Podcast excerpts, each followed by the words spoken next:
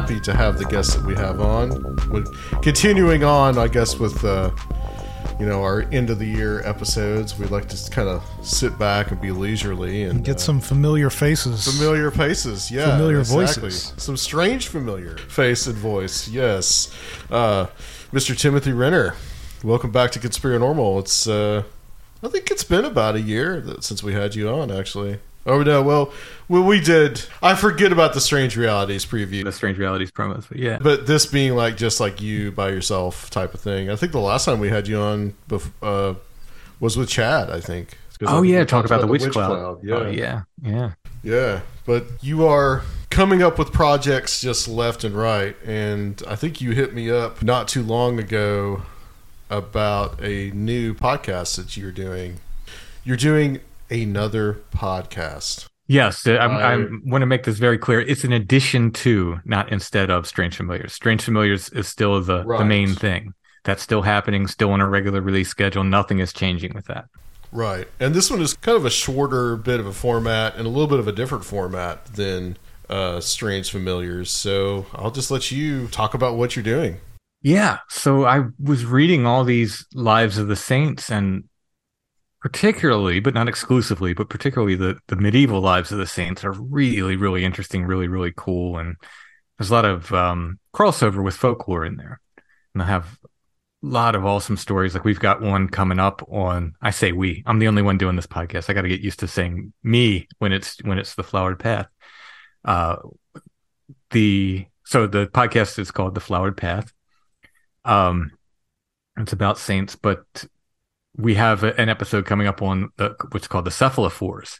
And these are all saints that are pictured holding their own head. So they've been beheaded and they're pictured holding their head. So a lot of stories about them, picking up their head and walking 2 miles and, preaching before they fall down. Or, one of the saints got their head cut off and she carried it back to the local bishop, who was the one who converted her, and then fell at his doorstep and stuff. So really neat stuff like that, you can believe or not believe, but they're really cool stories from these saints' lives. And as I was reading them, I was like, this would make cool Strange Familiars material, but also I don't want to hit people over the head with too much religious stuff on Strange Familiars. So I thought, well, I'll do a separate podcast. Since I'm reading about this stuff anyway, I'd want to do something with this information. So I thought, you know what? I'll start a new podcast, and that's The Flowered Path. So what got you interested in reading that book? I've been reading... Well, I was reading about Marian apparitions for Strange Familiars, and the Lord's apparition, Saint Bernadette, she was sainted, and two of the three Fatima Seers are sainted at this point.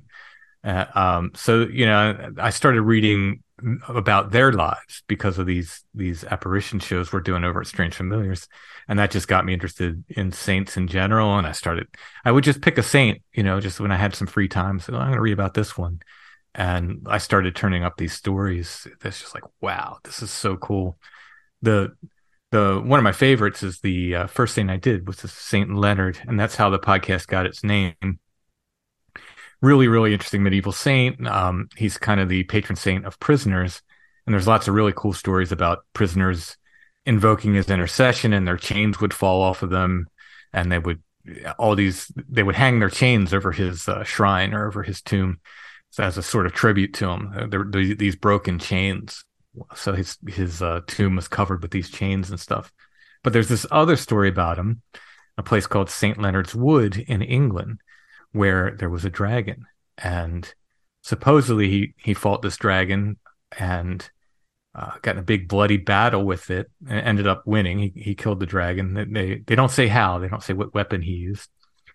But he ends up killing the dragon, but he's wounded in the course of this. And everywhere a drop of blood fell, a white lily sprung up. Mm-hmm. So that's the title for the show came from that, The Flowered Path. As I figured, as he's walking away, he's leaving this path of flowers behind him. I thought it was a pretty neat visual image, and then a great metaphor for saints in general. And that's your first episode, right, on St. Leonard?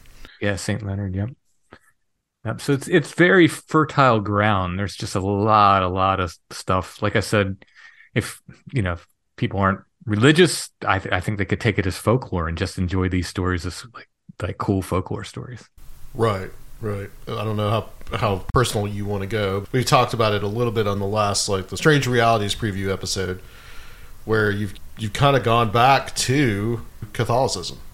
Yeah, I was born and raised Catholic, and as you do when you get into punk rock and weirdo stuff, you step away from that, and I spent my years fiddling with various occult practices and so forth, and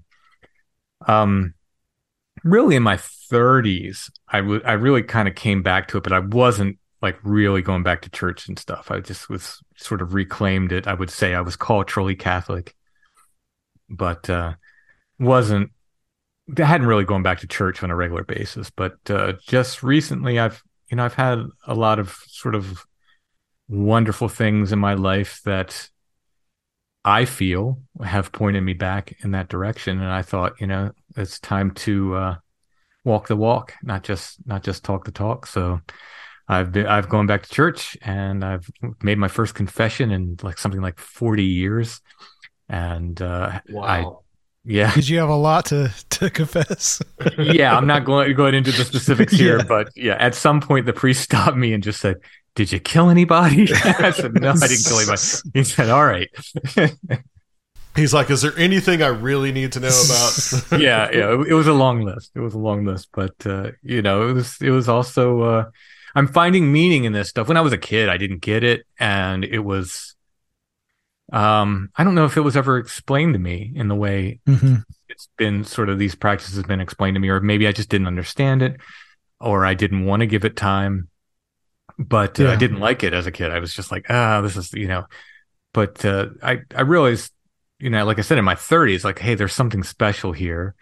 And then, especially lately, I found that I'm really making a connection, and just these rituals mean a lot to me. And I don't want to evangelize or try to convince anybody.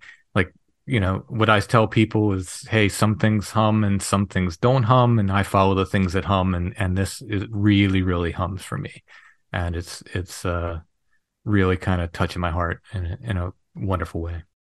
Well, I think when you explore and study the supernatural as much as we all do, but you especially, Tim. I mean, doing Strange Familiars, writing the books that you have done. These other projects and your themes in your artwork, I feel like it's not so hard to embrace some of the supernatural aspects of a saint and the supernatural aspects of religion itself. So I heard Soraya not too long ago on his show talk about how you and Josh both used to be much more flesh and blood as far as Bigfoot goes, and much more materialist in that way. You guys have, obviously with Where the Footprints In, that's definitely that there is a more supernatural thing to that. So just using that as an example, do you feel like since you've embraced that worldview more, that it's easier to embrace supernatural aspects? Yeah. Oh yeah. Yeah, absolutely. So, I'm talking to people every week who I've, absolutely believe these people have been, very much affected by something unseen, something unusual, something paranormal, if you want to call it that. And you just think about it, it's these saints, they're talking about things like levitation, they're talking about things like supernatural heaviness, they're too heavy to pick up. These things occur in paranormal accounts. They're talking about strange lights that follow them around, they're talking, these you get kind of the flip of the coin of the Bigfoot thing. So Bigfoot smells bad.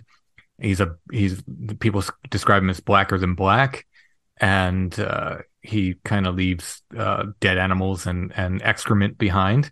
And by the way, I'm not saying Bigfoot's a demon. I'm just using this as an example. Saints are kind of like the flip side of that. People say they're clothed in light. So instead of looking like a walking black hole, they seem like they're clothed in light. At least apparitions of saints, angels too. They give off a very good smell, which is by the way, one of the things that happened to me that kind of was a turning point for me, bringing me back to the church. I can get onto that in a minute. Yeah, please. They give off a good smell. They, you know, it seems like they bring this sort of opposite of everything that Bigfoot brings. And again, I'm not saying Bigfoot's a demon. I'm not going there.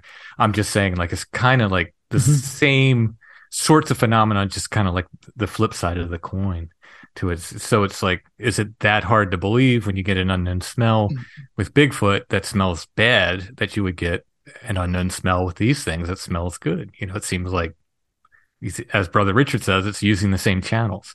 Whatever it is, it's using the same channels to get through. The same kind of mysticism that you're recognizing in that. And in these stories about the saints, you have both supernatural phenomenon like these types you're talking about, but then also, like you mentioned, places being tied to the saints. And that seems to resonate with some of your mysticism that you already had, as far as these places are dedicated where these things supposedly happen, and they have recurring phenomenon, just like all this other stuff you study. Absolutely. Yeah. Whether they're saints, you know, graves, sometimes, the recent episode, Saint Gabriel, like deaf people were just taking dirt from his grave and put it in their ear, and they could hear again, or putting it, rubbing in their eyes if they were blind and they could see again, or just places they walked.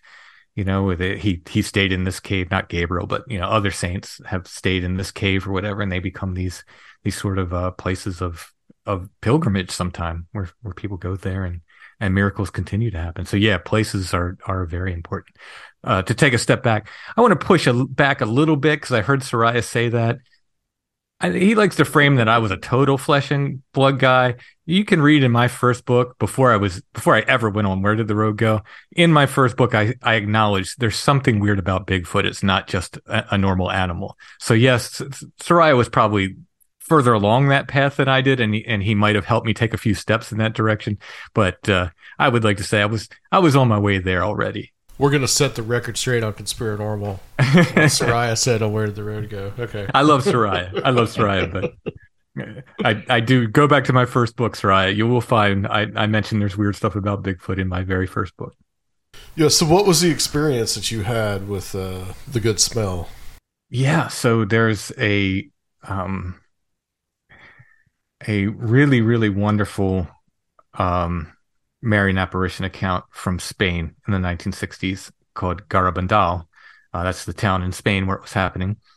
And I talk about paranormal phenomena. I'm probably going to write a book on this, but I'm going to do a show on this upcoming, and I'll get into it. There's so much going on there. It makes Mothman prophecies look boring. Are you doing the book on this particular case or on Marian apparitions in total? I'm doing a book on Garabandal, basically like a paranormalist look at it. There's been a ton of, you know, Catholic people that have looked at it, but I'm going to look at it as paranormal phenomenon, and break it down in that way. Hopefully in a respectful way to the visions. This incident has not been approved by the Catholic Church, by the way. Some visions are approved and some aren't. There's a whole process to the approval, just like kind of the process to someone being sainted, and there's lots of visions that have been approved, and this one is just kind of in limbo. The Catholic Church is just kind of wait and see thing, because there's a lot of predictions have been made by the apparitions, and they want to see what happens. But in any case, the seers were offering religious items up to the apparition of the Virgin Mary to kiss, and she would kiss these items and give them back. And she said, these are to be distributed throughout the world. Rosaries, crucifixes. And at some point they started giving her missals. So whole big books. And then they would take these books and they would just cut them into little pieces and put them in saint medals and send them all over the world. Mm-hmm. And I acquired one of these, that the you know, Virgin Mary had kissed, one of these relics, a medal. And it came in the mail. And Allison had her back to me. Now, Allison's a agnostic at best. She's not on this journey back to Catholicism with me, and that's fine. Was she raised Catholic too? No. She was raised atheist. Gotcha. So, but you know, that's fine. She's gives me the freedom to believe and do as I want as far as that goes, and likewise I give it to her. She doesn't have to believe what I believe. But again, she's a non-believer.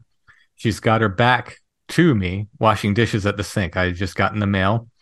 I tear open the envelope, and the room is immediately filled with the smell of roses. Absolutely just boom, the whole room just fills up with the smell of roses. And Allison, with her back to me, says, "Whoa, roses." And if you know anything about the Virgin Mary apparitions, roses are, you know, one of the things that, well, they're one of the flowers that's associated with the Virgin Mary. They call her the thornless rose. But these smells, these sort of flowery smells and stuff are very much associated with her. So that was a really powerful moment for me. I was like, whoa, this is really huge. And that was one of the things that's like, hey, I'm kind of being pointed back here, I think. Like, this is, there's too much going on, too many taps on the shoulder to just start ignoring this stuff. Wow. Yeah, I've noticed you're going to do a lot about the Marian apparitions, because you had that two-parter with Brother Richard about Fatima, which was fascinating, by the way. Next up is Nock and one other one. We're going to combine them into one show, I think. And then down the road, I'm going to get into Garabandal, which is my absolute favorite. I just absolutely love it. Yeah, just as an aside, I mean, I there are some that we talked to Vincent Treewell about one that, well, supposed Marian apparition that happened at Wisconsin. I don't know if you're familiar with that one. But there are some that... A really old one. Yeah, this was sometime, I think, in the 50s, maybe. Oh, okay, because there's I think one an old one like in the 1800s there too, but I think I know the one you're talking about. Yeah. So, I mean, there's some that the church are just kind of like very against, and there's some that I guess that, well, obviously the ones that they recognize, and then there's obviously the ones that they are kind of wait and see. I mean, you know, what's kind of some of that criteria is that they say, okay, this is a real Marian apparition. This is the Virgin Mary. So, I mean, this seems like it's a very slow process, but I don't know how long did it take for Fatima? I mean, was it like 30 years? Something like that. I think, yeah, I think it was maybe in the 40s or 50s before it was they finally said, okay, right, we're good with this. Because predictions are made, and obviously if predictions are made and they don't come true, the church doesn't want to stand behind it, you know? It's odd because some of these, there's healings that have taken place, right? And there's conversions that have taken place, and there's kind of wonderful things that have taken place, but the church is still hands off because there's these predictions that have been made. So, you know, I'm guessing they don't want to be caught, you know, approving something, and then down the line, whatever this prediction is doesn't come true, and then they look like, well, you know, what happened? And I honestly wrestle with that as well, because there are some very specific predictions that were made as regards to Garabandal that need to happen in the seer's lifetime, and they are getting older. I think the main seer is in her 70s now. So what are some of those? Yeah. There's supposed to be a revelation that everyone in the world receives. Basically they say you'll know it when it happens. And they said if you don't want to believe, you're like, anybody who doesn't want to believe is never going to believe it. But basically it's calling each person to account. And they said you will know when it happens. So everyone in the world is supposed to receive that. And then there's supposed to be a sign that happens on the mountain there at Garabandal, that's a permanent sign that stays until the end of time, whatever it is. Mm-hmm. So there's a big sign that's supposed to happen there, and then if people don't straighten up and kind of straighten out, there's supposed to be a big punishment that happens. So there's three things, and I think the first one, the mental warning or whatever that they call it, the call to account or whatever you would call that, is supposed to happen a short time before the sign, and then the punishment happens, I think, a year after the sign if people don't straighten up. So, but these are supposed to happen within a year of this, the main seer's, or I mean within the main seer's lifetime, not within a year, but sometime within her lifetime. And like I said, she's in her 70s now, so if it doesn't happen, I don't think the church is ever going to approve it. And we talked a little bit before we started recording about how things are much more formal, bureaucratic process now to accept saints as well. Yeah. And in the past, these were more informal developments of folklore and these folk saints. Yeah, like I said, they were kind of grandfathered in. These older saints, these like medieval saints, a lot of them, you know, if you were martyred and somebody remembered you, you're almost certainly a saint, you know, like that's a way to almost instant sainthood. A lot of these things, like if they have, you know, people remember them doing miracles or maybe healing people or something, and they would just start being called a saint. And at some point they were just sort of, like I said, grandfathered in, but I don't know when, you know, I should have looked this up honestly before I talked to you guys, but at some point the church is like, no, we need to formalize this process.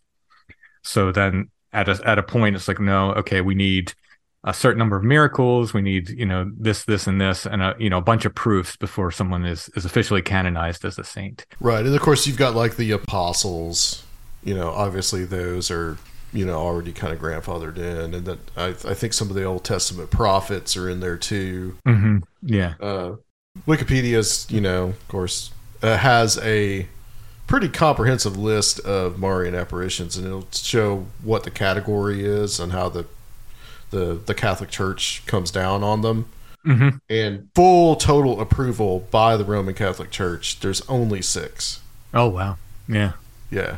So there's some other categories in here that I won't go into, but like full absolute approval that it says that's endorsed by the Vatican, by the Holy See, 6 of them that are deemed worthy of belief. But like with the saints, these become a part of people's practices regardless of the official church approval. I mean, that's me, like, you know, sitting back here with this, you know, I'm wearing that medal from Garabandal right now. I wear it every day. And it means so much to me. And what happened means so much to me. And what do I do with that information if at some point the church says, nah, this isn't approved? You know, I don't think it necessarily means... It's kind of like folk saints, I think. So the folk saints are, they will not necessarily like, and we're not talking about like Santa Muerte, which is a little bit different. That's a little bit more darker and more occult. But in general, like folk saints, like, you know, some guy like Saint John Billingsley or whatever, the guy who lived down the road, that, you know, people have decided that is a saint, you know, back 200 years ago or something. They're still saints, they're just not canonized saints, right? So they're still saints, and technically we are all saints, if, you know, it just, when we get to heaven, that's when we become a saint. But there's these canonized saints, so I'm guessing I would take it like that. I would take it as like a folk apparition in the same sense as, like, it's not necessarily approved, but like there's been good stuff has happened there. There's been healings. There's been, you know, like I said, there's been conversions. There's been wonderful kind of things that have happened as a result of that, but it may never get approved. So, you know, it's an interesting place to be. For a while, priests weren't even allowed to visit Garabandal. Now they've relaxed that. Now priests are allowed to go, and people do pilgrimages there and stuff. They've relaxed that a lot. But for, I think throughout the 70s, the priests, the Catholic Church said, no, don't even visit there. Mm-hmm. Yeah, just as an aside too, we're talking about the process of canonization and how that, it looks like it was a slow process through the Middle Ages. And I think by like the 17th century, it was fully like the Pope had to do it. Mm. Yeah, so that makes sense. It's kind of a slow process over the course of a few hundred years. Of developing a formal system? Yeah, like bishops were basically doing their own canonizations. That makes sense. There was some problem with that. Because apparently it said something like, so Decretal of 1173, Pope Alexander III reprimanded some bishops for permitting veneration of a man who was merely killed while intoxicated. Prohibited veneration of the man, and most significantly decreed that you shall not therefore presume to honor him in the future. So, and he said, you know, it's not lawful for you to venerate him as a saint without the authority of the Catholic Church. So it's kind of the start of this kind of long process to where it's, you know, the Pope has to make that decree only. Yeah. But I think generally, like all the Celtic saints and stuff, they were all like grandfathered in. Right. Medieval saints and stuff. Yeah. But returning to the podcast, The Flowered Path, how are you choosing who you want to talk about? Completely randomly. It's absolutely, it's just like whatever catches my attention. So the first two were just, you know, the Saint Leonard. I knew I wanted to do him first because that's how I chose the name for the podcast. Saint Agatha was the second one. There's a text called The Golden Legend. It's just a medieval Lives of the Saints kind of thing. And I literally just chose her at random. So that's a cool story. So I did her second. The next two, I had a commission to do a piece of artwork, an icon of Saint Gemma Galgani, and Saint Gabriel of Our Lady of Sorrows, who was episode 3. He kind of comes about 50 years before her. He dies about 50 years before she's born, but he plays this very important part in her story. So I thought, before I do her story, I'm going to do his story. So it was kind of a method to my madness with that. So I did him and then her. Basically, I did her because I was doing this commissioned artwork of her, and I had to study her anyway. So I thought, well, I'll do Saint Gemma, and then the cephalophores will probably be next. That hasn't come out yet. The Headless Saints, and that was just I stumbled upon a story of one of these Headless Saints. Like, that is a cool story, and then I realized there's a whole category of them. So I just did a whole episode on various Headless Saints. Do you have your illustrations for those yet? Not yet. Okay, that's going to be cool. Yeah, that's the other thing. I'm trying to do an illustration for each saint as I go along here. And as far as like a little bit about canonization and the difference between sainthood and, was it blessed or beatification? Yeah, beatification, yeah. Beatification. What's some of the criterias for someone to be declared a saint? As far as I know, you need, to have lived an exemplary life. And you need a certain number of miracles. I think it's 3 confirmed miracles. What they call how do you confirm a miracle? I don't know. But if it's by location, I suppose you have people in each location say, "Oh, yeah, no, I saw this person at the same time." But other than that, you have people's testimony. I was miraculously healed after praying to this person or this person. If they were still alive, laid hands on me and healed me. Or something. So you need a certain number of miracles. I think it's 3 confirmed miracles. And then the church will look into their lives very thoroughly, and they will take their time doing it. And eventually, they will determine one way or another, okay, this person is worthy. I think it used to take like a long, long time, but it's like Pope John Paul II was canonized very quickly. I guess, they had plenty of information on him having been the Pope. I've noticed something in looking at this because, listening to the podcast kind of spurred a little bit of an interest in this. And I've looked at this before, that there's some, I think Francis, he made 800 and something people, from some battle in Italy in the 1400s or something. And he made these people, 800 of them, into saints. So he's sainted 800 something people, but 819 of them were from this particular battle. I thought that was pretty interesting that there's a group. I think John Paul II, I think he sainted these people that died in a revolt in Mexico in the 1920s. The government was anti-clericalist, and they executed a lot of people, and some of these people had been sainted as well. But what does it mean when someone is beatified? What does that mean? That's the one step from sainthood, I believe. So you're venerable, you're beatified, and then that just means you're on the path, you're on the next step, and then the church will eventually, I guess, decide either way, because there's some people who've been venerable or beatified for 200 years. They've just not been canonized yet. But some people, again, it happens, like I said, with the Pope St. John Paul II, it happened pretty quickly. Yeah, all very interesting stuff. Let's talk a little bit about some of the saints that you've already talked about. Sure. You've done 4 as of this recording. There may be an episode out when we put this out next week, but you've done 4 episodes of this so far. Yeah. And we can just start with Saint Leonard. We talked a little bit about him with the dragon aspect. He was a disciple of Saint Remigius. And these are all like really early guys as far as in the European church. They converted King Clovis, who was one of these very early like Frankish kings. One of the first like Frankish kings, I think, if not the first to be converted to Christianity. And it was him that gave Leonard, that he promised to Leonard, he said, every prisoner you visit can be released. So that's what kind of started him as the patron saint to prisoners.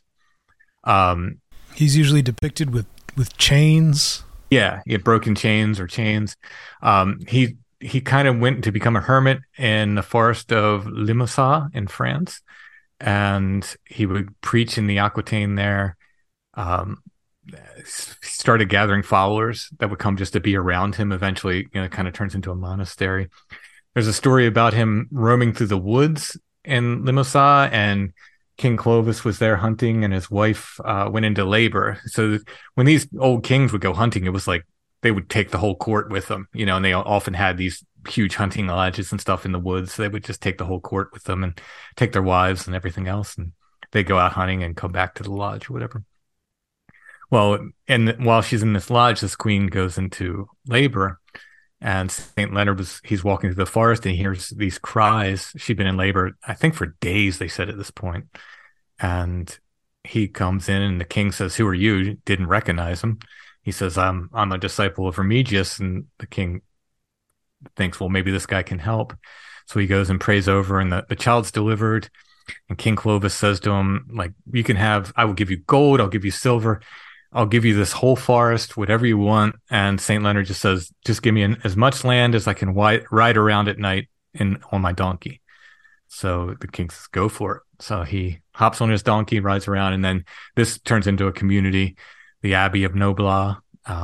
He establishes a monastery there. And it's after this that these prisoners start invoking his name. And like I said, their chains would break and they'd bring the chains to his tomb, and when he died, otherwise they'd bring it to the church there, and they'd lay these chains, at the church. Or after he died, they'd lay him over his tomb, and he became this patron saint of prisoners. And there's all these wonderful stories of prisoners, invoking him as intercession, and their chains just falling off, or the prison doors just opening and they can just walk out, and the guards are either put asleep or something happens to the guards. They run away in fear. Sometimes Saint Leonard would appear in apparition form and the guards would run away in fear, and these guys would just walk out of prison. So this is kind of really wonderful patron saint of prisoners.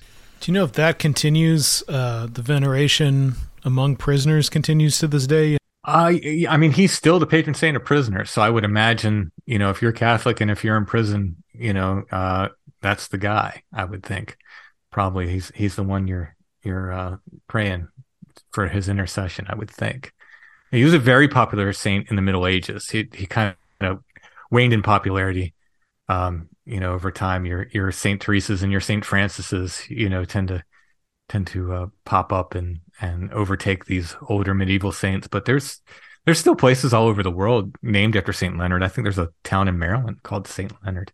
So, for a time, he was super popular. The idea of being a patron saint of something, is that just, is that around some of these stories that are about these particular saints of kind of some of their aspects of their lives? Yeah, it's usually something like, if a saint, loses an eye or something, he might become the patron saint of the blind.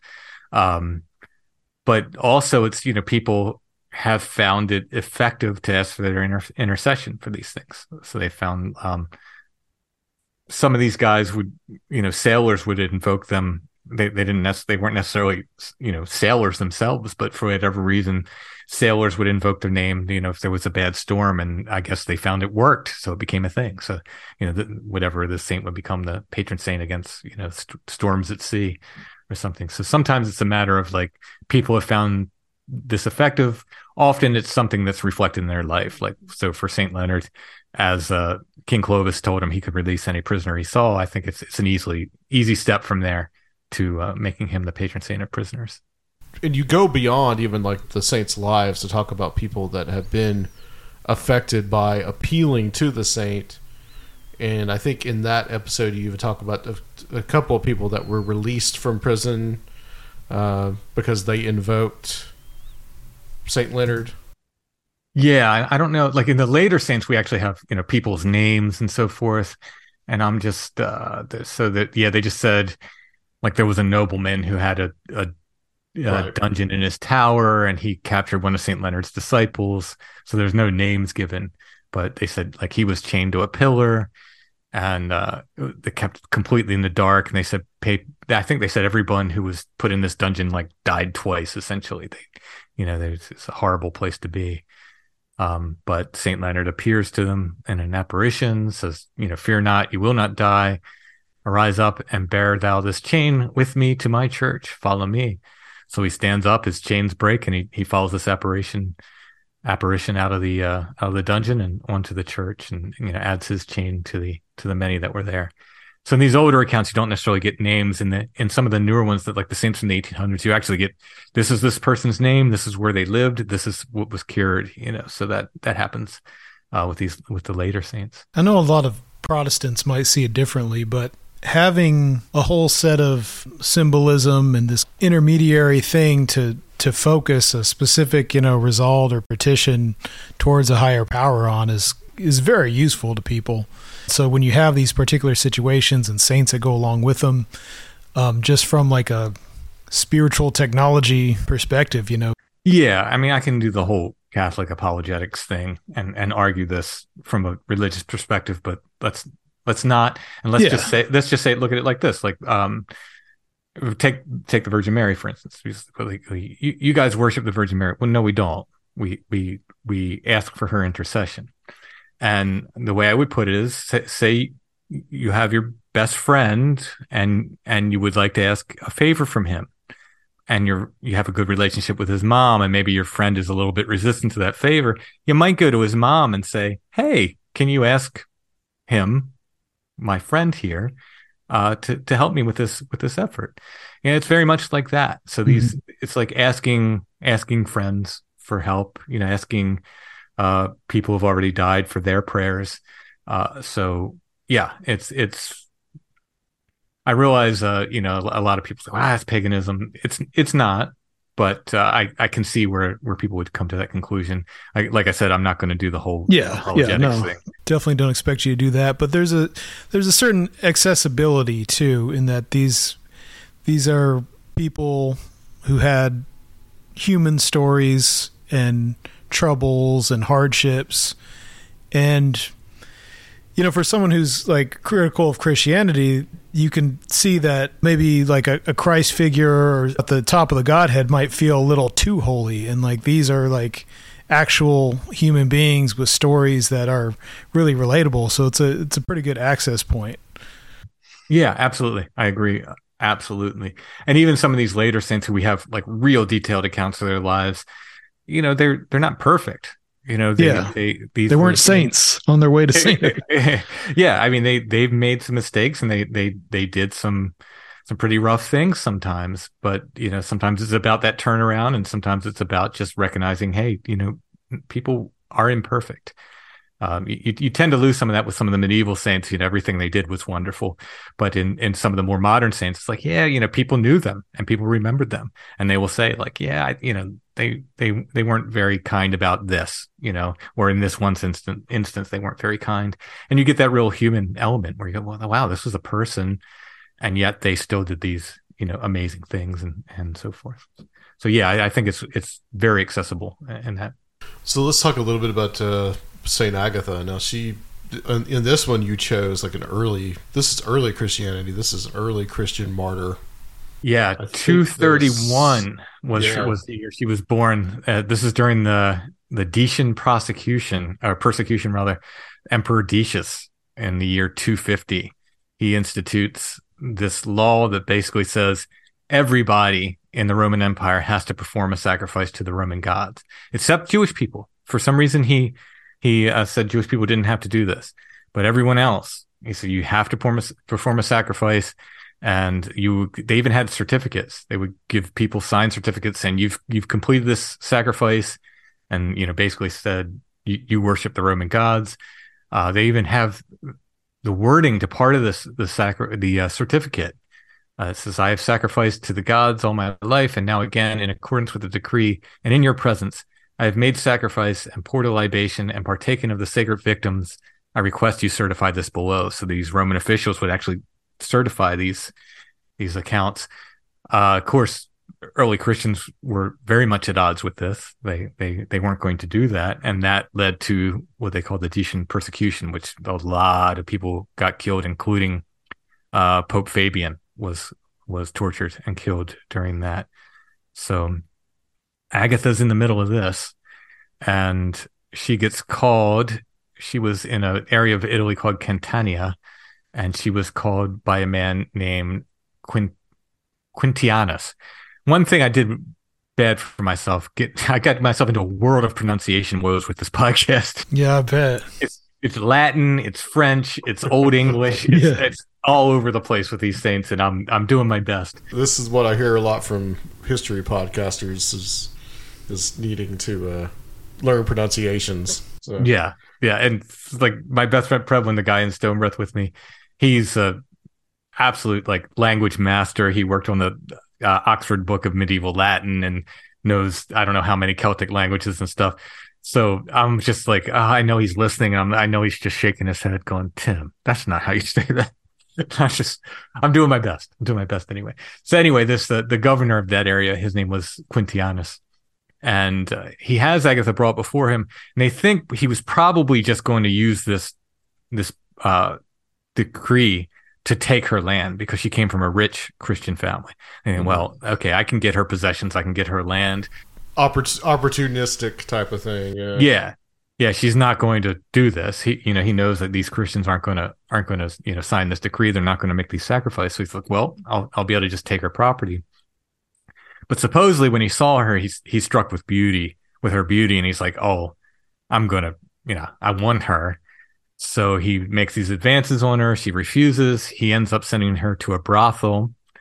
At the brothel, she will not work. She will not prostitute herself, and she's completely unyielding. So they send her back to Quintianus,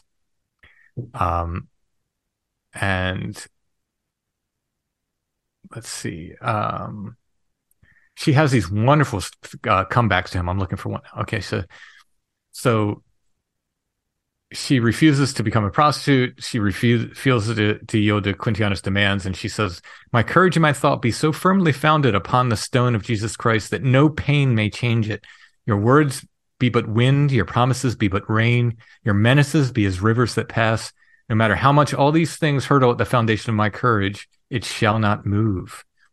So then he starts to, warn her that he's going to torture her. He threatens her, and she refuses to make the offerings, refuses to pray to the pagan gods, and he throws her in prison, brings her out again, says, how is your health? She says, Christ is my health.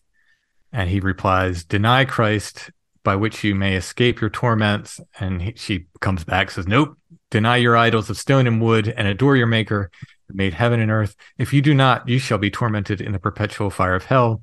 He doesn't like that, has her stretched on a rack and whipped, burnt with torches, torn with iron hooks. It's a really brutal story. Her story is really, really brutal. And he says, refuse your vain opinions and you shall be eased of your pain. And she refuses to yield again.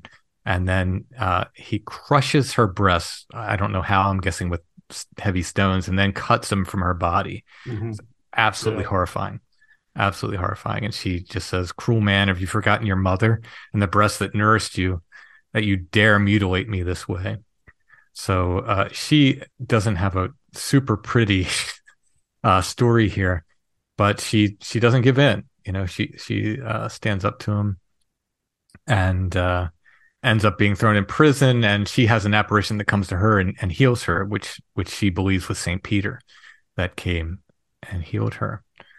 And she ends up being she Once again, he brings her out of the prison. He sees she's healed. He's like, he had forbid any doctors or anybody to go to her. And he says, how did you heal? How were you healed? And she basically says, well, God healed me. So then he throws her on coals and back into prison. She eventually just like, I had enough. You know, she's been tortured essentially to death. She dies in prison, but she becomes the patron saint of breast cancer. Obviously for you know, those reasons, rape victims, against fire, against earthquakes, patron saint of nurses, of bell founders. For some reason, I don't know why people make bells, but that's that. Torture victims, Sicily, Palermo, Malta, and natural disasters. So she gets a lot of patronage there. But yeah, her veil was supposedly they would march around the town when there was threats of volcanoes or earthquakes. And they said her veil would stop, you know, just stop these storms and earthquakes and stuff in their path. I think you mentioned this in that episode. There's an interesting tradition with this, like these pastries. Oh yeah, yeah. So I was looking at I'm looking at the artwork and like, you know, for inspiration and stuff. How am I going to portray her? And the medieval images of her have basically she's holding her cut off breasts on a plate. And it's so like, I don't know. There's something about that that's so kind of like, ugh, to me. Yeah. Like I don't want to draw that.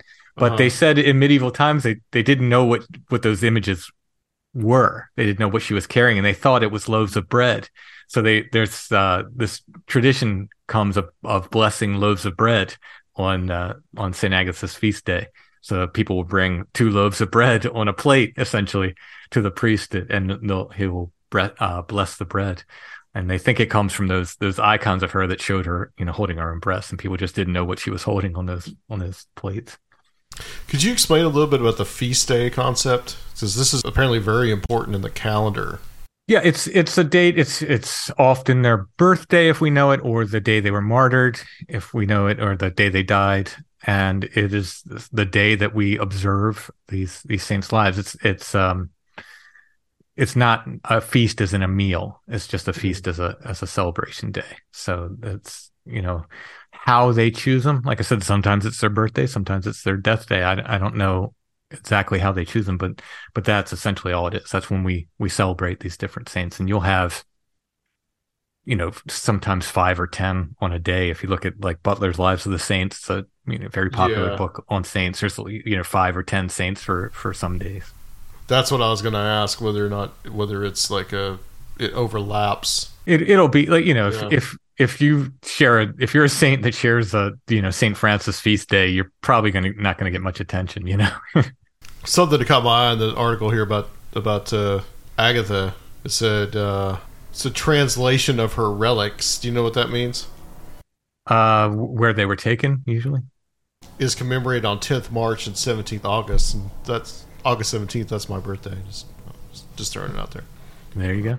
Yeah, that's probably means nothing. But. It's maybe when her relics were taken from her place of burial and taken to some church or another. There was a big market for relics in the Middle Ages. Yeah. Huge. They even fought, like some of these towns would end up fighting battles against each other for possession of these relics. Because, you know, it's like tourists, you know, if you had the relics in your church, people would come, they would make pilgrimage to the church in your town and, you know, bring money with them and so forth. So there was, it was business in the Middle Ages, you know, unfortunately. And they got into some pretty pitched battles over some of these relics sometimes. Yeah, there were a lot of pieces of the true cross.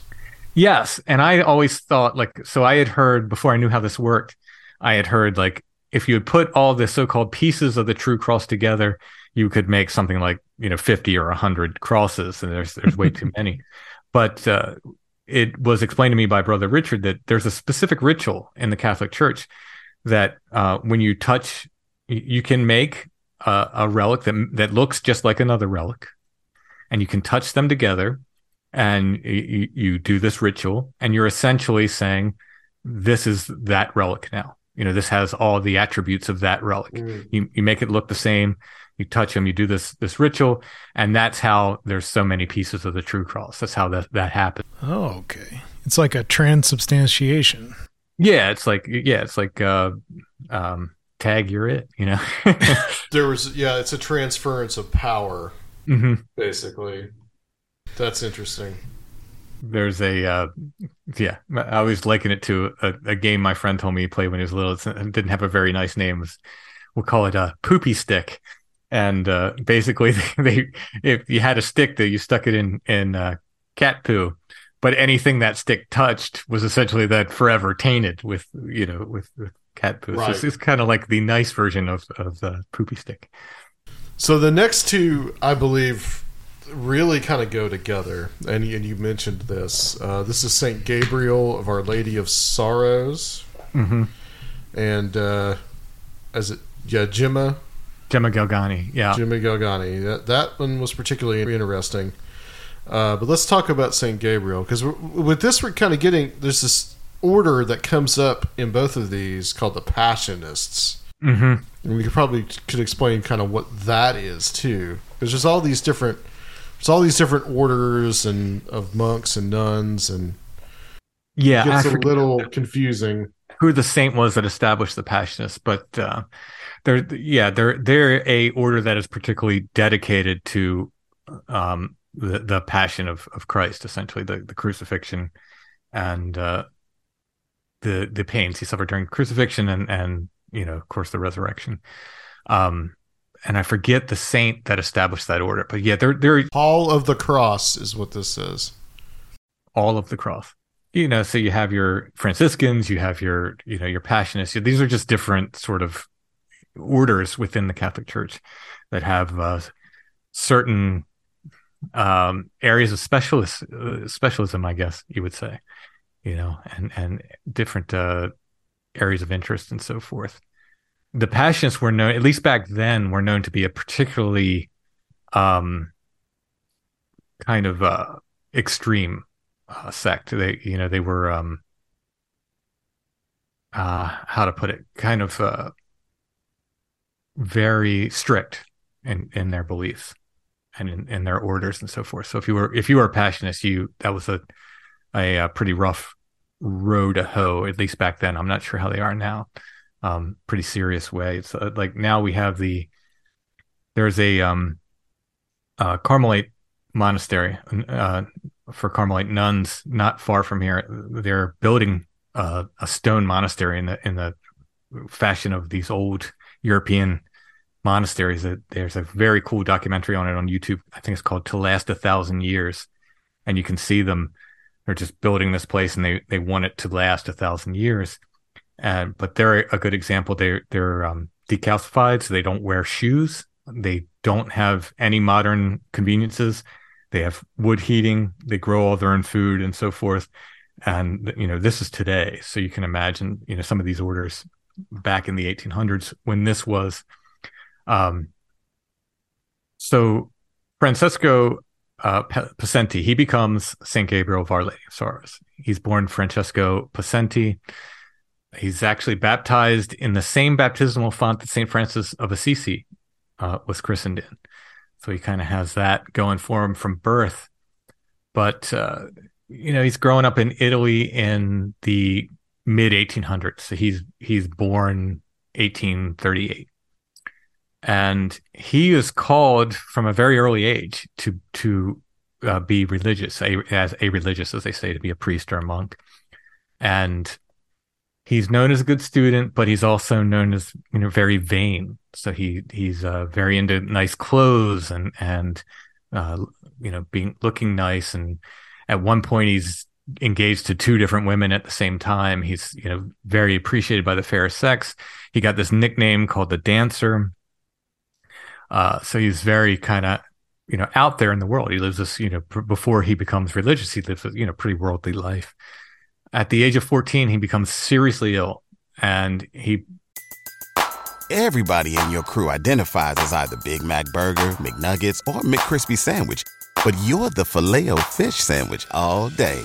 That crispy fish, that savory tartar sauce, that melty cheese, that pillowy bun. Yeah, you get it. Every time.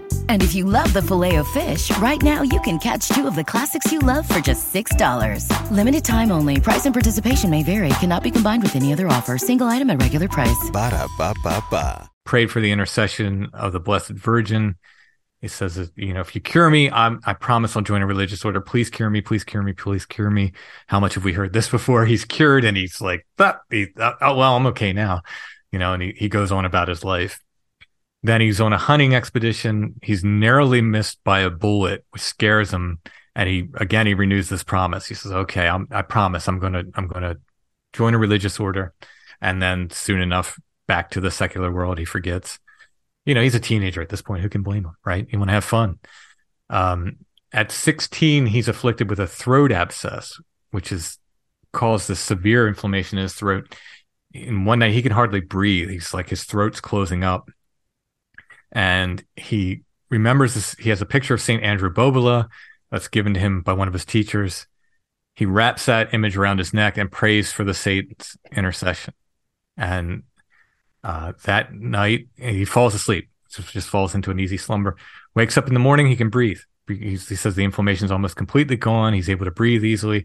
On the picture, this saint is like this little stain that he thought was some kind of indication of, like, I don't know if he felt it was the whatever was being drawn out of him, but he noted that there's a stain on the picture and he felt better, like an indication of the favor granted.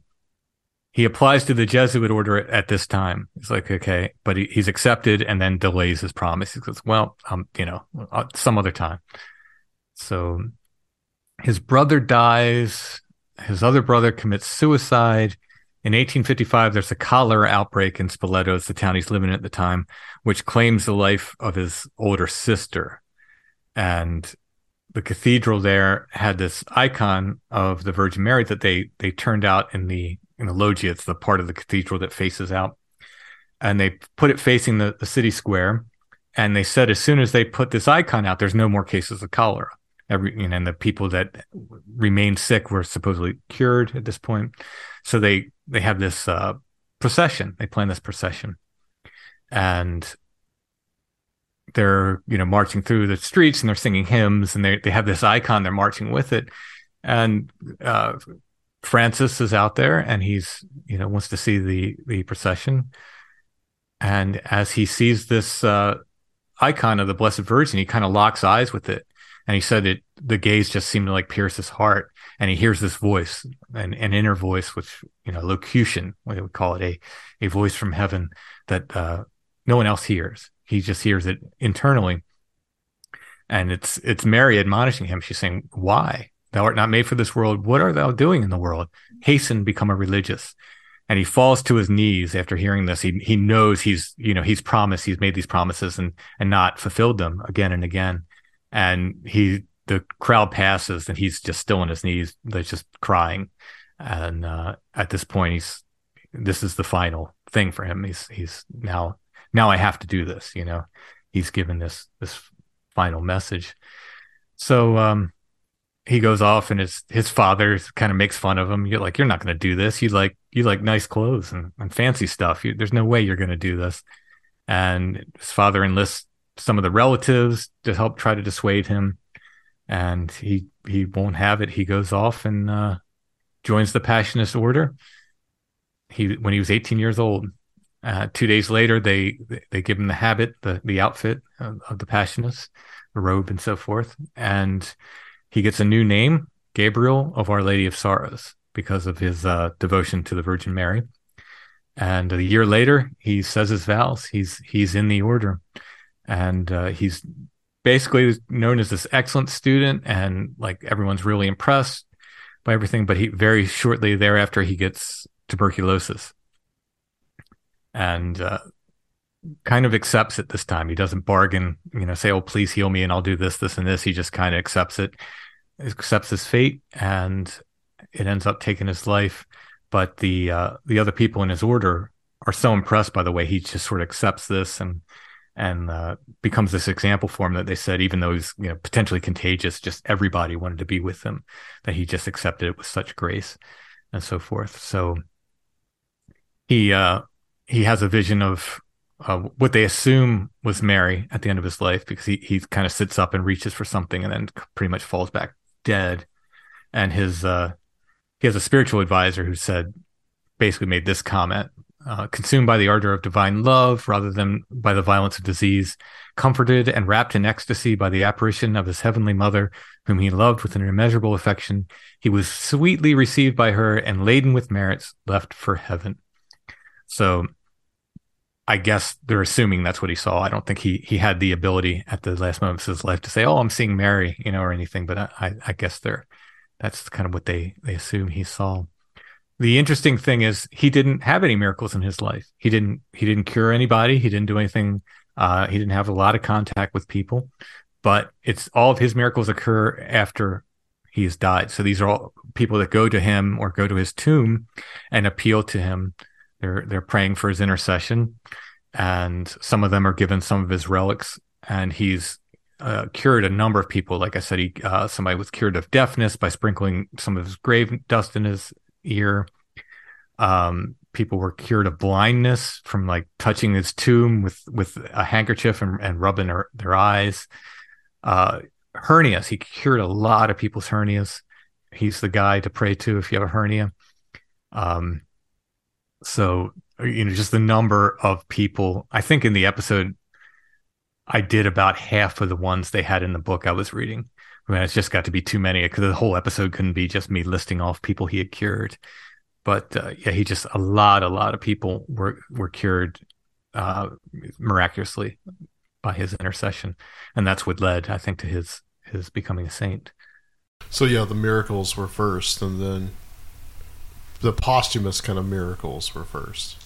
Yeah, I would say, and a lot of people would attest to that, you know, including. So he wasn't a saint. He might have been beatified by the time Saint Gemma Galgani came along. He wasn't a saint for sure, and she was reading about him, and he showed up and performed a miracle in her life, which leads us to Saint Gemma. There's an interesting aspect to hers, the demonic oppression. Yeah, that is a part of it, and the demonic apparitions and all this. Listening to this last night, I was very much reminded of Annalise Michel. That case is the one that Exorcism of Emily Rose was based off of. Mm-hmm. Yeah. A similar, you know, I mean, people that claim that they've had healings at her grave and these type of things. I've heard this. There's a veneration there as well. Yeah. There's this theory that the closer you get to God, the more the devil's going to torment you. And I don't know if this is true in all cases, but if we take her story, and the way I pieced together her story was from about 3 or 4 different sources. One of them was from her spiritual advisor, Father Germanus. There was another biography written about her by,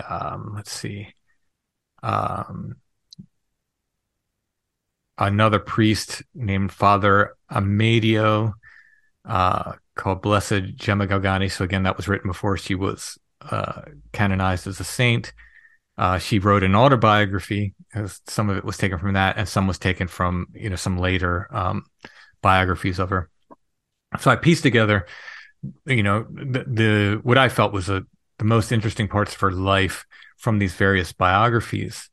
And if we are to believe this, it's certainly held up that she was blessed with these wonderful apparitions, but she was also tormented, like really tormented, like physically tormented by this demonic stuff.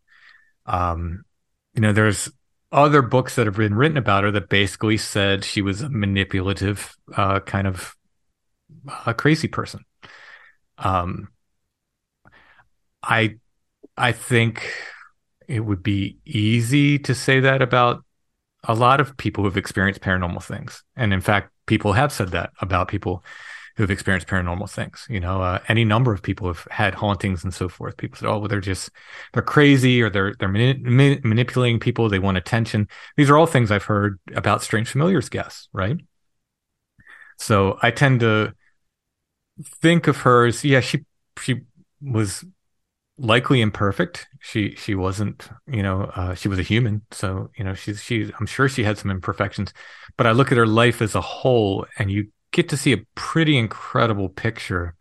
And it's like people say with, you know, if any part of it is true, we have a massive miracle, much less if you take her life as a whole.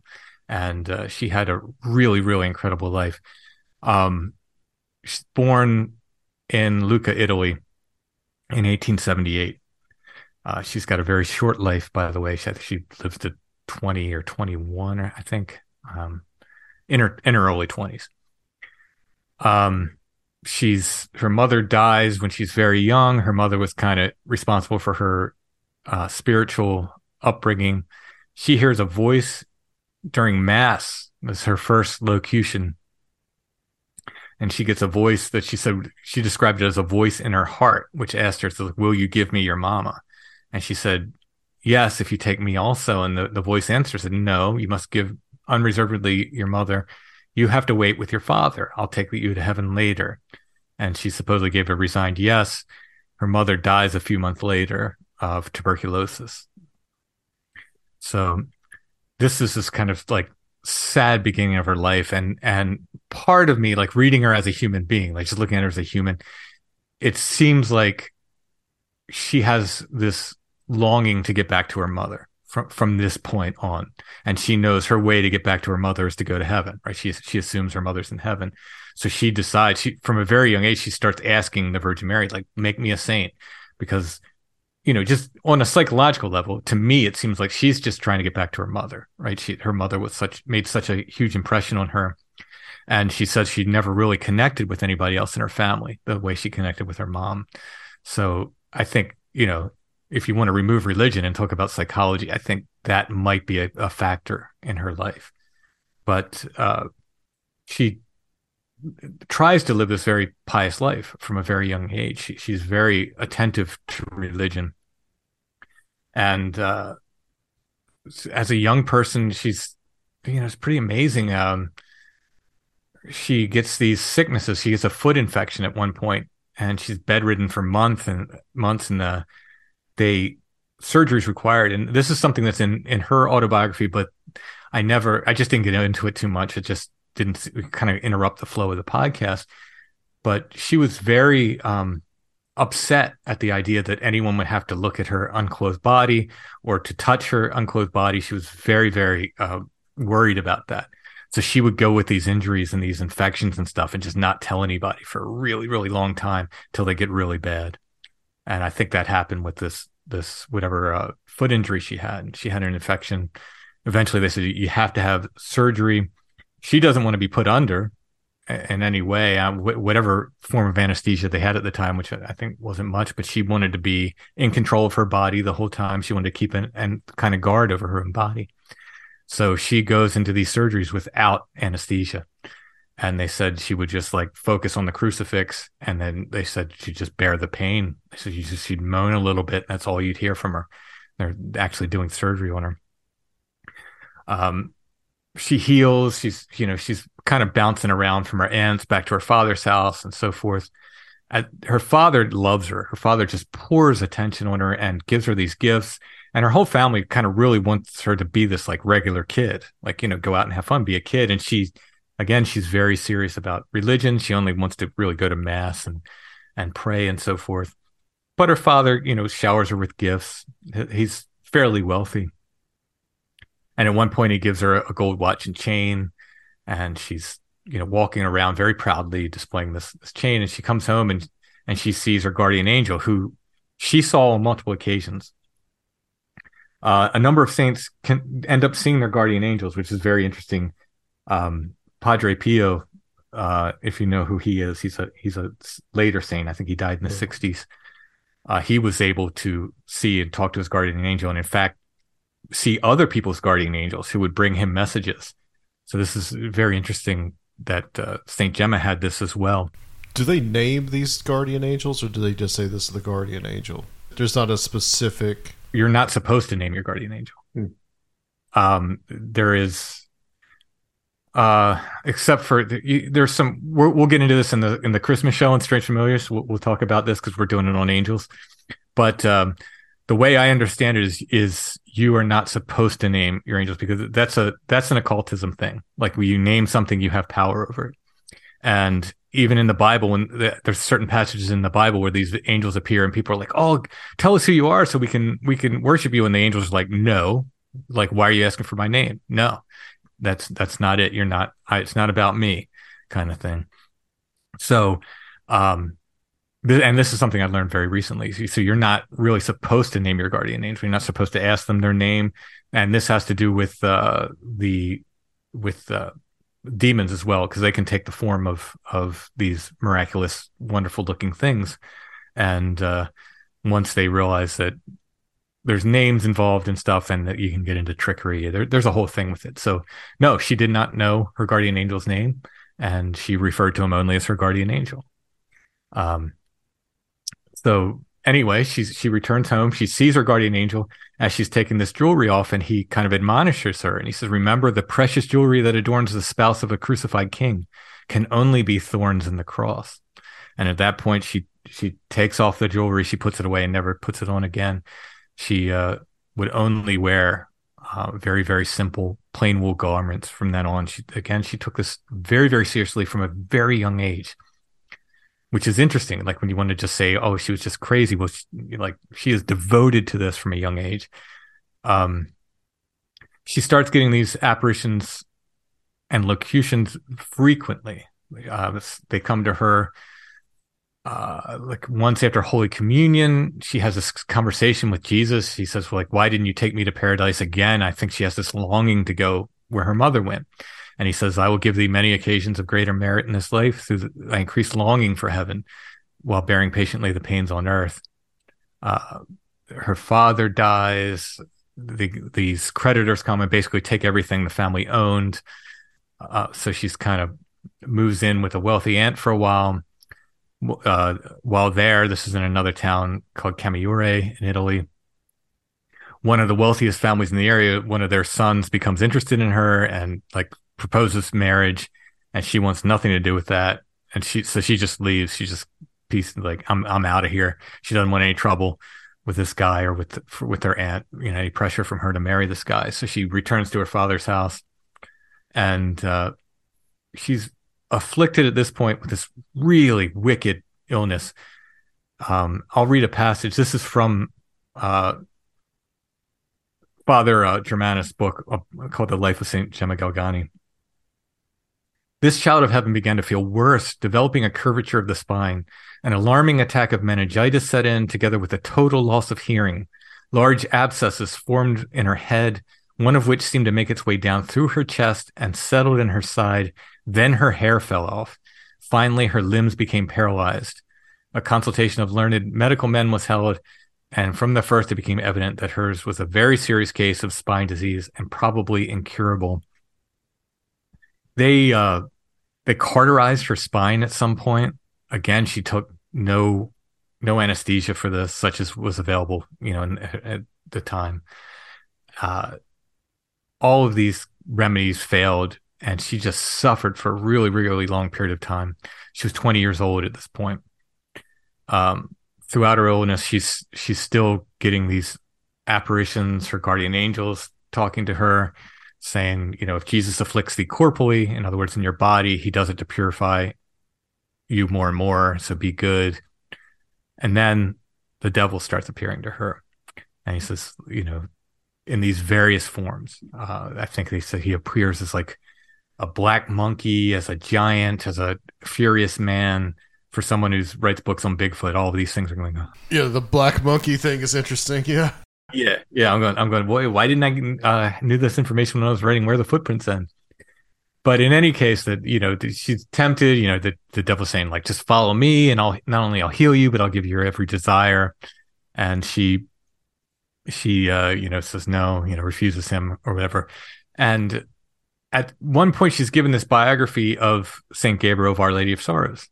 The same one I used actually for a source for my episode, not the actual book, but the same text.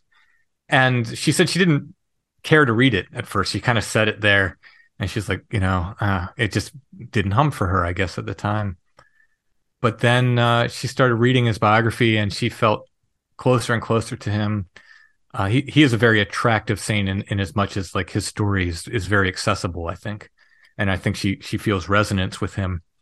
And she begins to sleep with his picture under her pillow, and then she starts to see him in visions. And he says, you know, I don't know how to explain it, but I feel his presence near me, like at all times during this sickness. January 4th, 1899, her doctors made one last attempt to save her life. Surgery was performed on the abscess in her side. Her spine was cauterized. She again refuses to take anesthesia. I can't imagine that kind of pain. I woke up in the middle of surgery one time, and it was ridiculous. And it was just hernia surgery. It was not spine surgery. I'm trying to imagine what cauterizing a spine would even look like, or I don't even. What are they trying to do? I don't even. Or just maybe kill these abscesses that are moving up and down our spine. I don't know what they're doing, whatever it is. It sounds, well, any medical procedure in the 1890s was horrifying. What was anesthetic? Probably ether. I mean, that's probably what we're talking about.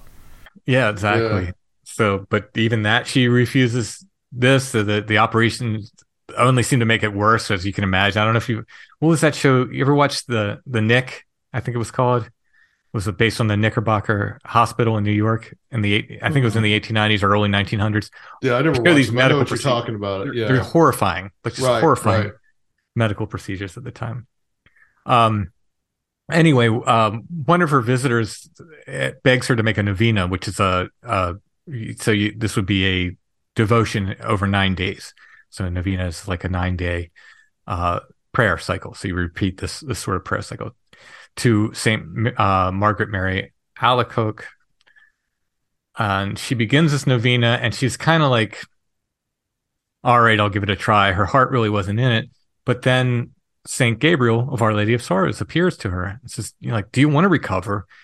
And she says, I'm going to appear to you every night, and we're going to pray this novena together. So he comes to her, and every night they pray this. On the 9th day, she hears the voice of Jesus again, says, do you wish to recover? She's too weak to reply. And she said that she answers in her heart. She answered, whatever you will.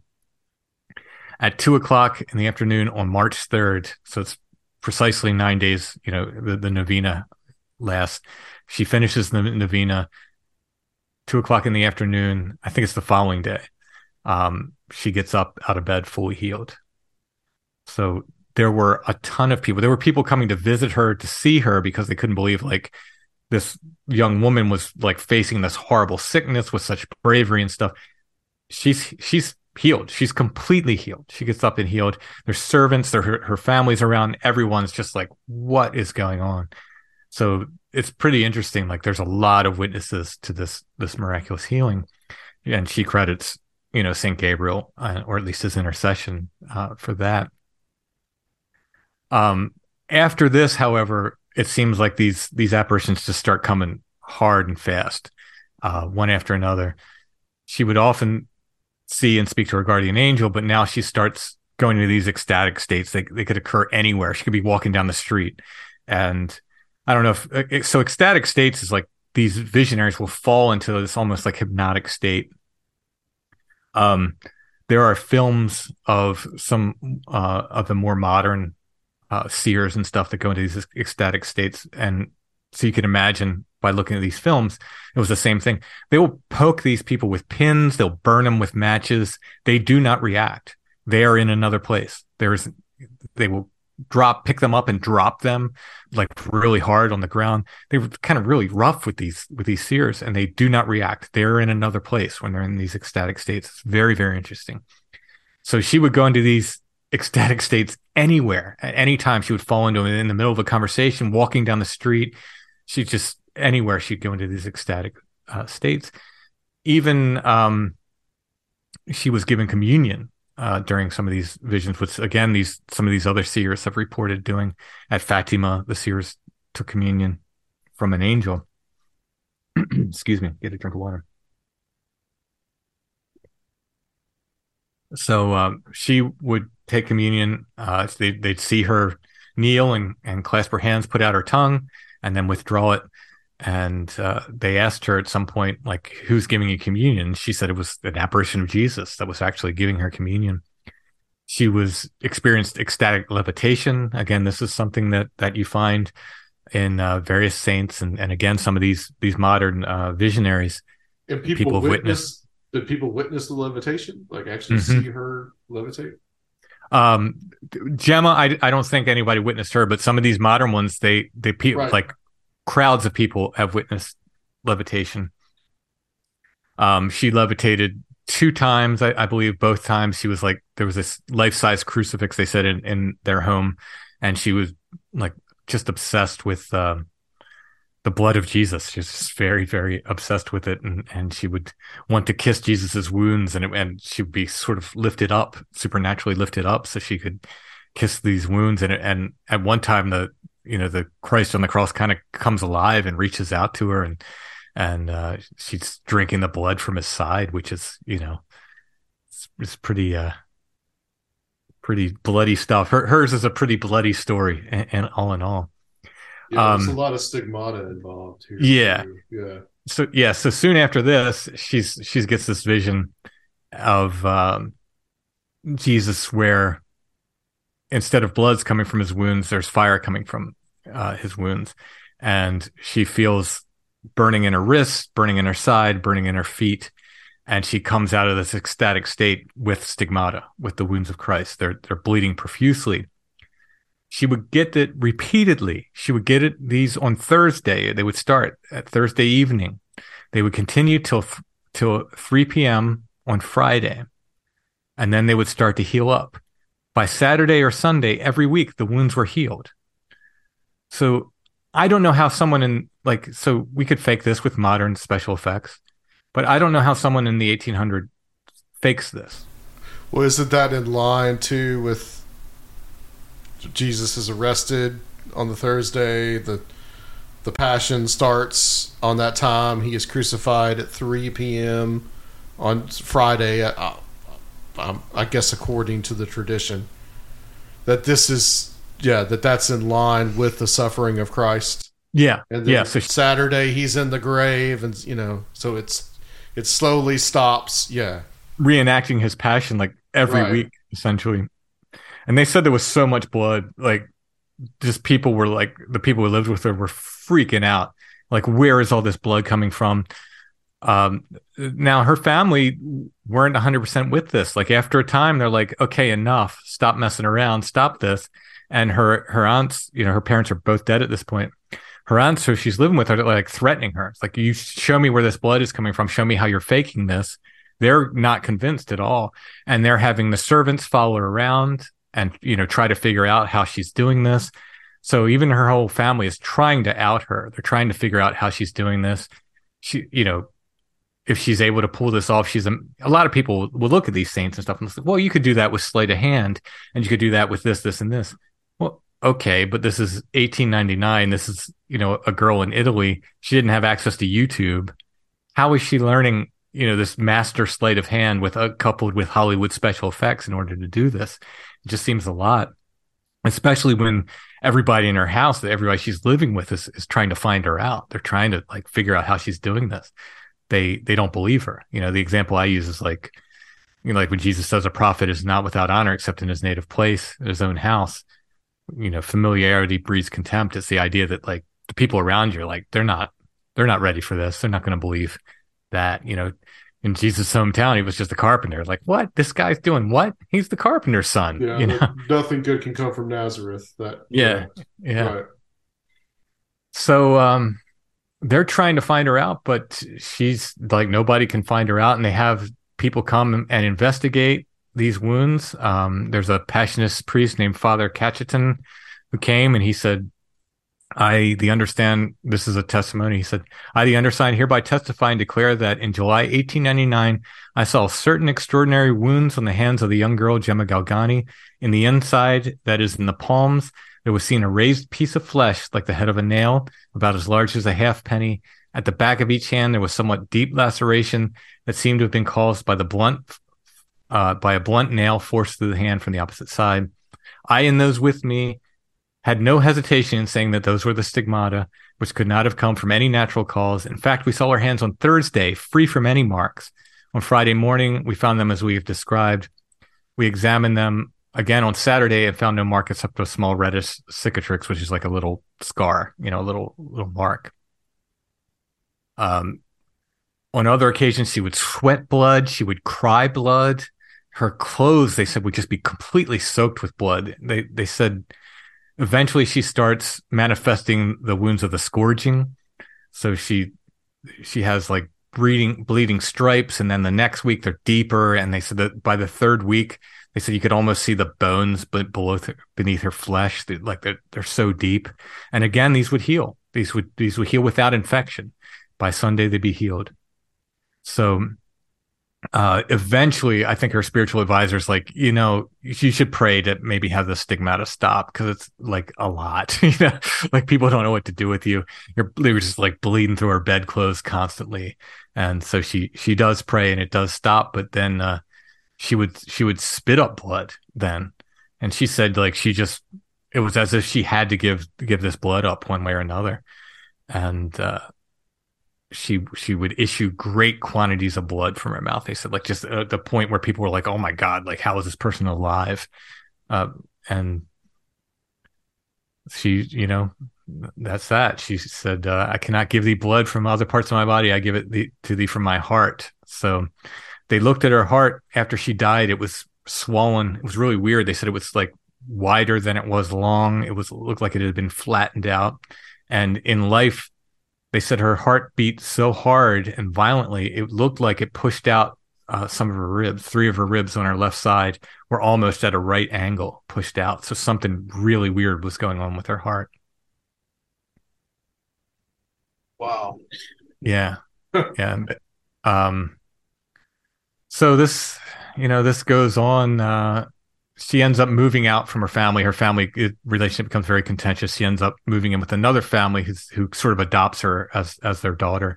The Giannini family continues to have these different, you know, apparitions and stuff.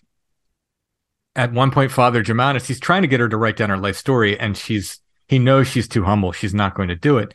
So he says, I want you to write a full confession of your life's sins. And he knows she'll do that.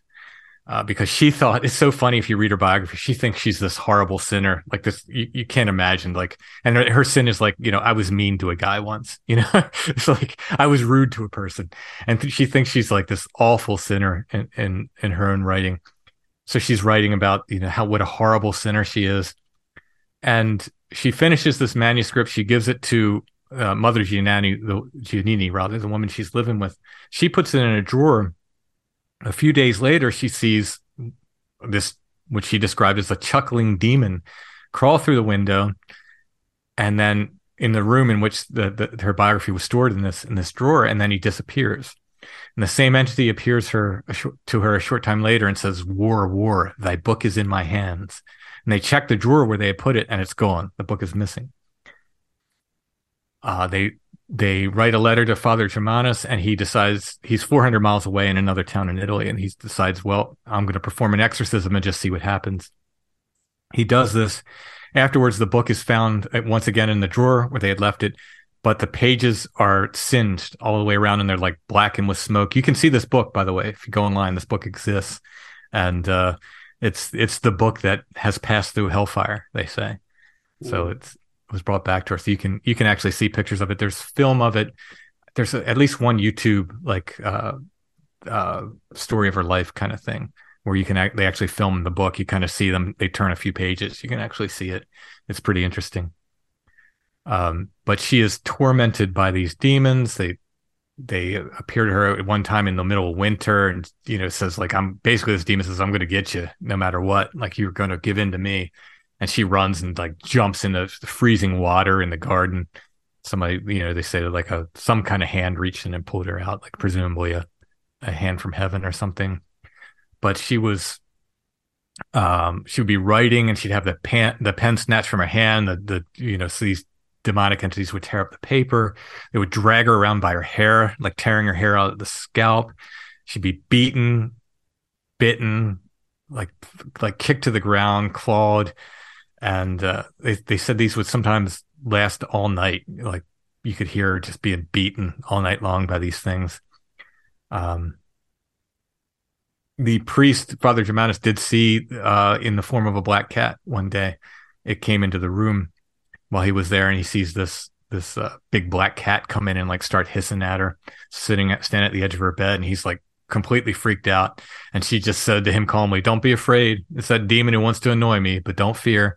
He won't do you any harm." The priest said he sprinkles holy water and the thing just disappears. So, you know, more than her witnessed these things. So she was absolutely brutalized by these demonic entities. So at one point towards the end of her life, she does ask for an exorcism. She feels like she's possessed because this is happening so much. She wants to become a nun. She wants to join the Passionist order. Once she learns of Saint Gabriel and learns he's a Passionist, I think she becomes like, she's like, that, those are my people. So she applies to a Passionist convent, and she's got, you know, pretty bad health. She's had all these bad health conditions, and this reputation as a mystic precedes her. And the Mother Superior was like, nah, which you can understand. It might be kind of a distraction for other people in the community. So even though Father Germanus and her confessor and these other people are writing letters like, you know, please take her, this Mother Superior is like, nah, I don't think she's a good fit. So she basically begins to live as a nun, like outside of the cloister. She takes the same vows of chastity, poverty, and obedience. She wears the Passionist symbol underneath her clothes. She recites what they call the divine office, the prayers, daily, just as the Passionist nuns did. And she prays that the order will set up a convent in Lucca where she lives, with hopes that, like, maybe if there's one in her hometown, she can join. But she gets this final illness, which is, it becomes pretty clear that she's not going to recover from this. And she actually says, the Passionists will not receive me on earth, for all I wish to be with them, but I will be so when I'm dead. Jesus has the habit of a Passionist nun waiting for me at the gates of heaven. She is completely accepted as a Passionist now, like the order kind of embraced her as one of their own. So she was kind of right, you know, after death, mm-hmm. She's absolutely accepted as a Passionist. Her last sickness just lasts 9 months. She couldn't taste food. She's got pains. She's stuck in bed. She would still get into these ecstatic states. One time, a priest comes to bring her communion. The priest is like, "What should I do?" Because Father Germanus is there. He's like, "Give her communion. She'll do the right thing." And she's like in this ecstatic state. The priest brings over communion. She snaps out of the ecstatic state, takes communion, boom, right back into her ecstatic state. So it must have been pretty amazing to watch. She gets, again, she's having these heavenly visions, but also these, you know, demonic visions at the same time that are coming. And it's just sounds like absolute torture. You know, she's sick already. She's in bed, and the people that were caring for her, there's a quote I'm trying to find. So one of the nurses in attendance was talking about these assaults, and she said, "The abominable beast will be the end of her. Deafening blows, forms of ferocious animals. I came away from her in tears because the demon is wearing her out. There's no remedy for it." So they said her food would, even when she could eat, like her food right before her eyes would turn into the disgusting, like just covered with disgusting insects and stuff, and make it look disgusting. So she's 9 months. She finds that she is in her final sickness, and about 5 days before her death, she manifests this supernatural weight. Now, at this point, she is literally skin and bones. She's not been able to eat much at all. She couldn't be lifted by a single person. They said it took 3 workmen in unison to move her. So she develops this supernatural weight, which you hear again with some of these modern visionaries, some of these Marian apparitions.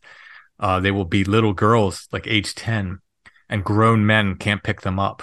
They'll have grown men come in and like try to lift them. In fact, one of the girls' fathers, there was a guy who came to Garabandal, and he was kind of a doubter. And one of the girl's fathers, like, "Go ahead, try to lift her up." This is a grown man and a 10-year-old girl. And this guy goes over and tries to lift her. He cannot budge her. It can't be lifted off the ground. It's amazing. And yet the other visionaries, these other girls, could lift each other easily. They would pick each other up easily to lift each other, because they would lift each other up to hold these items for the apparition to kiss. So this supernatural weight is a thing that happens. It's a real thing. Isn't that in Fatima too? Isn't that part of somewhere? It might be. You'd think having just done that, you'd think I know, but it comes up. It comes up.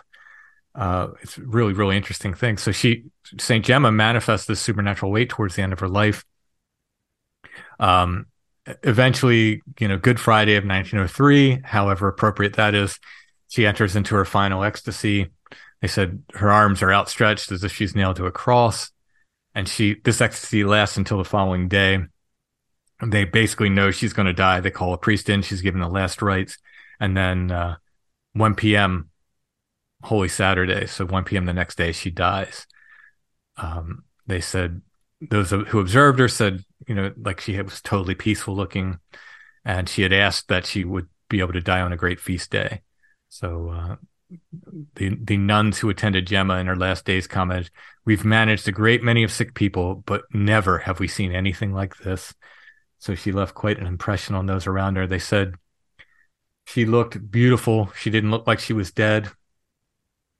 She was already basically being hailed as a saint. People were coming to her and at her dead body and touching stuff to her body to make relics.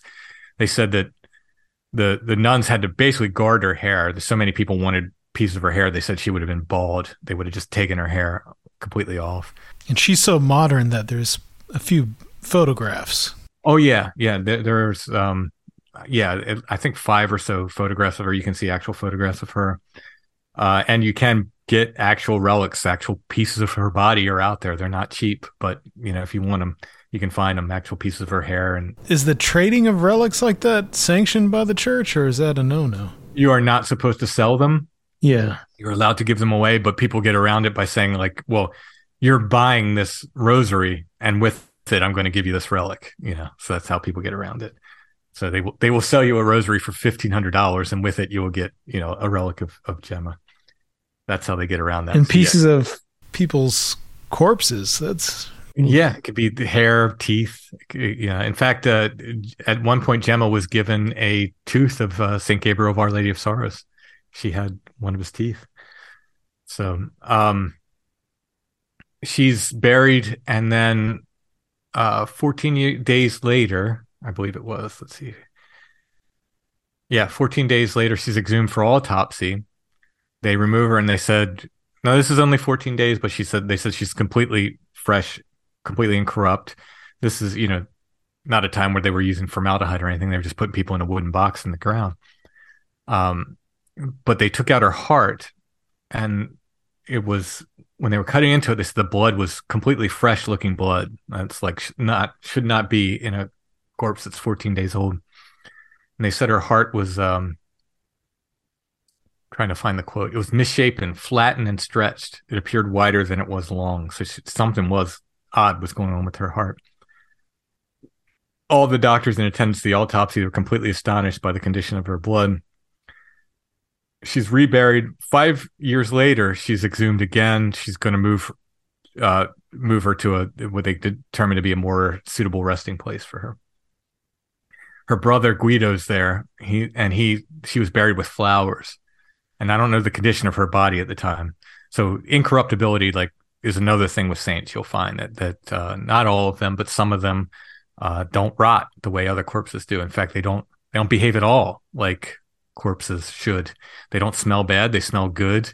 They don't rot. They remain very lifelike. Some of them will, cry sometimes. So they sort of. They don't cause disease and cause sickness. They heal people. So they almost do, again, here we have this opposite thing. They sort of do the opposite of what other corpses do. But in any case, they don't mention the condition of her body if it was still incorrupt, but they did take the flowers out that she was buried with, and they said the flowers were completely as fresh as the day they were buried. That was like a half a decade earlier. So that's pretty interesting stuff, given that they were in the ground for 5 years. But she's credited with numerous physical cures, incurable synovitis, stomach cancer, various tumors, meningitis, tubercular peritonitis, and nephritis. I'm not sure what that is. A monk. She's the patron saint for back pain, so she's a good one if you have back pain. There's a Calmedesian monk that had devastating back pain, could barely move, and he was cured. Stomach ulcers and appendicitis. So there it is. There's even a modern there's a modern account of her, which I didn't put in the podcast, where it was I believe it was a Palestinian who had to get like through the checkpoint in Israel, and he didn't know how he was going to do it. I don't know if he didn't have his papers or what. He was I believe he was a Palestinian Christian, and he had talked to a priest, I think, who was very sort of devoted to Saint Gemma. And I might have some of these details wrong, but this is the gist of the story. Essentially, this priest is telling her about Saint Gemma, and then he's very, very worried about crossing this checkpoint. Like, he's like, he doesn't know how he's going to get back and forth. And this woman gets in the car, this young woman with dark hair, and she says, "Just ride with me." And they go right through the checkpoint. They're not even stopped. And he asks her his name, and she says, "Oh, well, I'm, your priest's friend, Gemma." That's all she says. And he gets out of the car and goes on his way. So there's this kind of very modern, this very recent modern story of her, appearing and helping this fellow get through this problematic situation. So yeah, she's really interesting, very visceral, kind of very bloody story, very, very appealing to those who like a lot of action in their saints, a lot of fights with demons and a lot of blood and stuff. Yeah, there was one thing where she went into, I think you said that she went into a church, and there was the priest, and the priest ended up being a demon, or he was posing as a priest or something. Yeah, she went to confession, and she says she found it odd because I guess she was waiting for confession, didn't see a priest go into the confessional, but all of a sudden there's a priest there. But she's thinking, well, I must not have seen him go into the confessional. She goes in and starts giving confession, and she says by the voice she recognizes this guy, and it seems to be this priest that she knew, that she'd had confession with before. And then all of a sudden he starts using very vile language and gestures and so forth, and she gets very flustered. She was known to be very affected, like somebody supposedly at dinner one night used the Lord's name in vain, or in a curse word or something, and she like literally fainted, like she was that sensitive to that kind of stuff. So I can't imagine, if this what she thought was a priest was saying these vile things, like how much that affected her. She leaves the confessional and like sort of turns around to glance, and then realizes it's empty, so whatever was in there just disappeared, which Saint Padre Pio had very similar thing, where he had someone come into the confessional. He was a priest, so he was hearing confession, and he had some a demon or the devil or some kind of dark entity come into the confessional for him. So it's sort of a very similar episode. We're looking at something here, Tim, and we're running out of time, but talking about the concept of the victim soul. Yes. Yeah, I didn't get into that on the podcast, but yeah, she's very much considered sort of the victim soul, and that is a person who takes on this sickness and this pain in life, sort of for the conversion of others and for other people's souls. It's a very it's considered a very sort of honorable calling, if you are a victim soul. But yeah, she absolutely would be considered that. Well, this is all very fascinating stuff, Tim. What are some of the saints that are coming up that you're going to talk about? Do you have that kind of mapped out? Yeah, so I'm doing the cephalophores, like I said, the headless saints. That'll be a whole group of them in one episode. It won't be all of them, but it'll be a lot of them. St. Denis is the most popular one, but there's a bunch of others. I won't get into their stories because you'll hear them all. St. Edmund's another cool one. He ends up being the patron saint of wolves because a wolf guards his head. His head's cut off by Vikings, and they throw it in the woods, and this wolf guards it for several days. So he ends up being the patron saint of wolves. But a lot of cool stories about people getting their head cut off and still preaching and stuff. So that's coming up. And I'm going to do, so it's not going to be all saints. It'll be some mystics and stuff and some other interesting sort of side roads. So I'm going to do a show on the poor souls. So these are the souls in purgatory that have come in and appeared to people, various people, saints and mystics and so forth. So I'm going to do a show on that coming up. And then Saint Elizabeth Seton, she is the first saint that was ever born in America. So that will be coming up. And then I'll probably dig in deep to these medieval saints, because I just bought a bunch of really cool books that are translations of these old manuscripts of the lives of these medieval saints. So there'll probably be a lot of them as well. All right. Well, excellent, Tim. What's next for you? Any books coming on the pike, or? So the Hermit book will be next. As slow as it's coming along, I'm writing a book on hermits. That's, you know, all the hermits you've heard on Strange Familiars, and then some beyond that, a lot more beyond that, really. So that book is ever growing because I keep finding more hermits.